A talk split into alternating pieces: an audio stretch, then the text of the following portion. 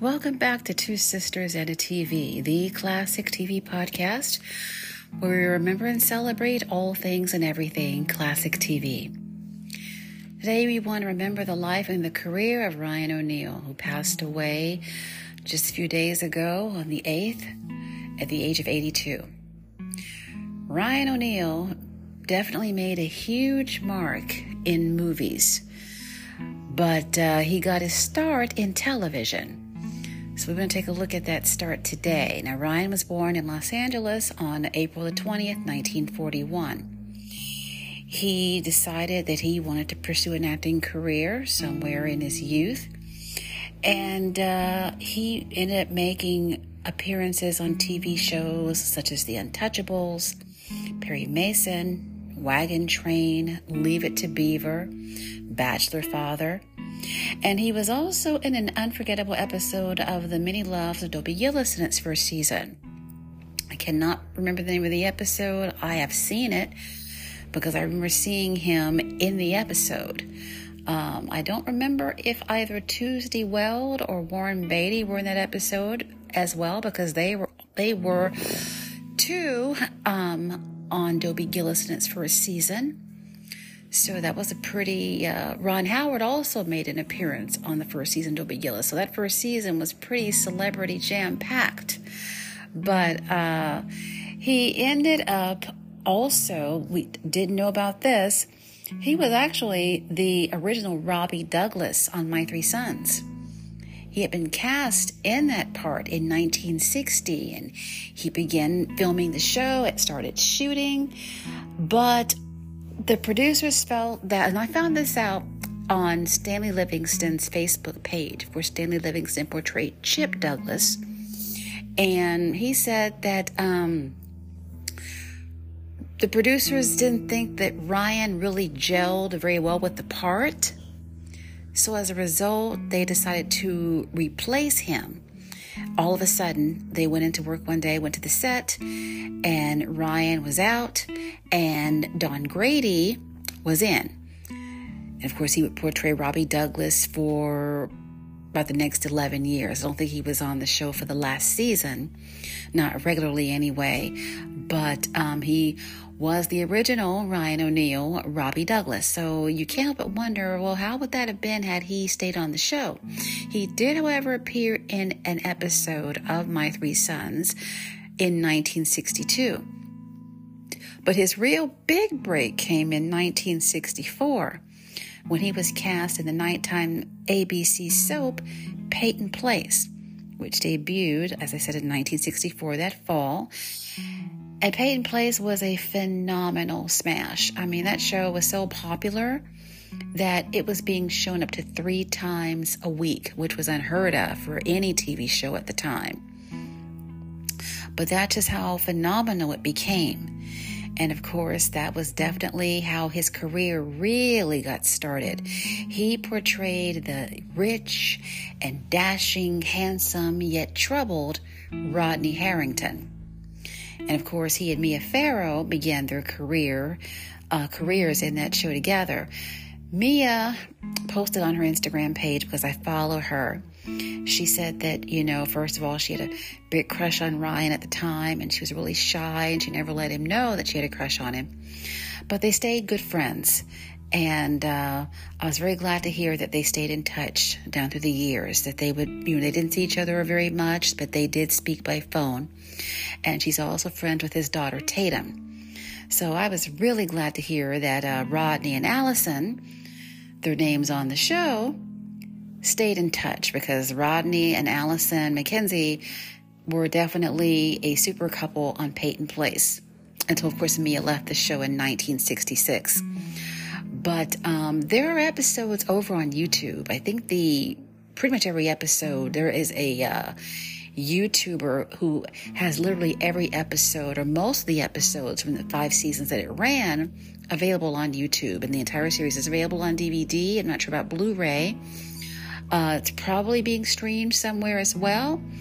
But I was binge watching Peyton Place just a few months ago, believe it or not. One reason why is because I wanted to check out Mia Farrow's Pixie. which remember we did a whole episode on Mia Farrow's Pixie. If you want to listen to it, feel free to. It was done a couple of months ago. Um, I was contemplating getting a Pixie of my own, and I was watching Peyton Place to check out Mia's, which I did get that Pixie. Got it back in February. My hair has grown back out since then, but I definitely will be happy to get another Pixie when the weather heats up. But uh, he stayed with the show for the entire five years that it ran. It ended in 1969, of course. And then the following year, he really entered the realm of superstardom with the release of Love Story. Love Story starred both he and Ali MacGraw. Was released in 1970. And according to uh, an interview that Ryan and Ali did with, um, oh, I can't think of his name, but um, they did an interview on CBS this morning a couple of years ago because Ryan and Ali stayed very good friends. They remained very close friends, and she also mentioned that she's very saddened by his passing. That film, in today's money, actually grossed $1 billion. Love Story was huge. It was a huge phenomenon in 1970, 1971. Um, our mom, very, very caught up in Love Story. She was pregnant with me at the time. And uh, yeah, she was very, very, very taken with that movie. We've seen it as well. We saw it on Turner Classic Movie, a couple of t- Turner Classic Movies, a couple of times, and um, it's a excuse me, it is a real tearjerker. Absolutely. Um, it definitely, the music alone, um, you know, the love story theme written by Henry Mancini and just the characters and the background, all this, the snow. And it was just, you know, I can see why the movie was such a huge, huge hit and it remains timeless. And uh, 53 years later, Love Story is still definitely um, an unforgettable movie and a favorite amongst fans. That was the movie that really, really, really caused Ryan O'Neal to become a big star. After Love Story, he ended up in films like What's Up Doc with Barbra Streisand that was released in 1972. That too, a good movie. That's a comedy. Um, Barbra also released a statement regarding Ryan's passing. Uh, he was in Paper Moon in 1973 with his daughter Tatum. Tatum, of course, won an Academy Award for that movie. I think she's the youngest performer to win an Academy Award. She was only 10 when she won that award. And he also was the original, uh, well, actually, Steve McQueen was to be the original uh, male lead in The Bodyguard back in the 70s. Around 1976, 1977, it was supposed to be Steve McQueen and Diana Ross. Then, some kind of way, Steve McQueen ended up pulling out or lost interest. Don't remember the details, but Ryan O'Neal replaced him. Then Diana Ross pulled out, and um, of course, the movie was not made until 1992 with Kevin Costner and Whitney Houston. And of course, it was a huge, huge, successful film, big blockbuster, huge soundtrack. But you can't help but wonder how it would have been had it been Ryan O'Neal and Diana Ross. No doubt it would have been a big blockbuster. Another great soundtrack, lots of Diana Ross hits and tunes. Um, but of course, although the film did not, you know, take off, that didn't stop Ryan and Diana from becoming romantically involved for a while. Ryan, definitely a ladies' man, a notorious ladies' man throughout Hollywood. He married Joanna Moore in 19, I think they married around 1957, 1959. And of course, they had two kids, Tatum and Griffin. And then they divorced. He actually met his second wife, Leigh Taylor-Young, on the set of Peyton Place because she was also starring in Peyton Place. And they kind of began to have a relationship, and he and Joanna broke up. Joanna Moore best remembered as being Peggy, probably over on The Andy Griffith Show. So after he and Joanna broke up, he married Leigh Taylor-Young. They had a son, Patrick, but then they divorced in 1973. They remained very good friends. Um, and then, of course, he, you know, dated Anjelica Huston and all these other ladies throughout Hollywood. the names are escaping me at the moment. Bianca Jagger was one, and so many others. He was dating women throughout Hollywood. And then in 1979, he fell in love with Farrah Fawcett. And of course, they had a very high profile relationship, very passionate relationship. And they had a son together, Redmond, in 1985. And they were on the magazine covers and they were just everywhere on the tabloid covers and they got lots of attention. Um, when Farrah passed in 2009, I don't think that he ever really got over her passing. Because although they did break up in 1997 when he cheated on her, and yes, their relationship was very, very volatile. A lot of, uh, you know, um, like it was a very passionate relationship in, in many, many ways. And um, although they broke up in 1997, they kind of got back together in 2001 when Ryan was diagnosed with uh, leukemia. And when Farrah was going through her battle with anal cancer, Ryan was right by her side. He even went to Germany with her. And he was with her when she passed away. And uh, so I don't think that he ever got over her. He said that Farrah was the love of his life. And I uh, definitely believe him on that. Think she had a hold on him that no other woman ever did. Speaking of Farrah and Ryan, uh, not only were they in the miniseries Small Sacrifices together, which was released in 1989 over on ABC, but they were in the short lived sitcom Good Sports, which made its debut in 1991. The uh, show lasted for only 15 episodes. It just did not do well in the ratings. Um, I did not watch that TV show to my surprise, considering the big Farrah Fawcett fan that I've always been. I think it was on opposite Fresh Prince of Bel Air or something, or Blossom. It was on something, it was on the same time as something else, and that's why I missed it. I was going to check it out one week, but all of a sudden I heard it was canceled, so I waited too long. I think there might be an episode or two on YouTube. I have seen a couple of clips on YouTube uh, one where they had a really big argument, the characters on the show, reminded me of how Ryan and Farrah would argue in real life because they were known for having really big arguments, oftentimes in public. So that scene, kind of an insight, if you will, to the uh, that side of their relationship. Ryan also would go on to guest star on um, Desperate Housewives, Beverly Hills 90210, and Bones, amongst other TV shows later in his life. He also was on Oprah's network with Tatum in The O'Neals. We watched that show as a reality show, and it was really kind of a way to reconnect Ryan and Tatum because Ryan had a very complicated relationship with his kids. And uh, I'm not going to get off into all of that. It's all public knowledge.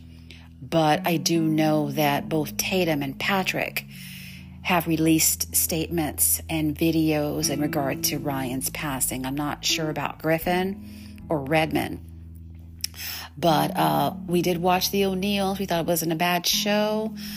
Um, unfortunately, it didn't do a lot for their relationship. I heard that it got even worse, according to Tatum, after the show was over. But Ryan and Tatum, you know, definitely had their problems, but they did kind of get back together, fortunately, in recent years. Um, again, not really sure about how things were with he and his sons. But uh, yeah, Ryan was a good looking guy. Now, I discovered Ryan O'Neal, and this is another film that he made also with Barbra Streisand in 1978, The Main Event. He actually, the movie didn't do very bad. Uh, if I recall, I did, I have yet to see it. But I remember the song because, you know, Barbra did the theme song to the movie. And it was all on the radio. That was my introduction both to she and Ryan O'Neal. And uh, I, you know, thought he was a good looking guy. You know, I never had a crush on him or anything like that, but um, I definitely thought that he was attractive. I definitely saw the appeal of him and, you know, why he was so, you know, popular and such a heartthrob and so successful. There was also, for those of you who do not know, there was also a sequel to Love Story called Oliver's Story. It was released also in 1978. Unfortunately, it bombed. It co starred Candice Bergen and uh, did not do very well at the box office at all. I've seen it. Not the best movie. I didn't even finish watching it, to be honest. I ended up turning away to something else. I think I turned to some reality show or something, or it was a rerun of Bewitched. I don't remember what it was, but uh, my sister did not want to see it at all. She watched like the first 15 minutes and then she left and got on the phone. So it just was not a very good movie. So the fact that it did not do well at the box office, not a surprise. But uh, Ryan, very unforgettable actor, um, good actor. He brought a lot of passion to all the roles that I've ever seen him in. Everything that I ever saw him do, from Peyton Place to Dobie Gillis to the um, Small Sacrifices miniseries. Everything I've ever seen in Manny he always brought a lot of passion to it. Love story as well. Um, Oliver story. A very passionate man, very passionate actor. Also known for having a pretty short fuse. Uh, known for having, you know, disagreements and altercations with photographers and the press. But uh, we were very surprised um, to hear about his passing, very sad to hear about his passing. We also found out that he um, actually passed away in Santa Monica. He passed away in the same hospital. And uh, I also heard the same hospital room that Farrah Fawcett passed away in back in 2009. So, uh, again, that just, I don't know if he requested that room or if that happened by accident. But I'm sure he had absolutely no objections to being in the same room that she was in when she passed.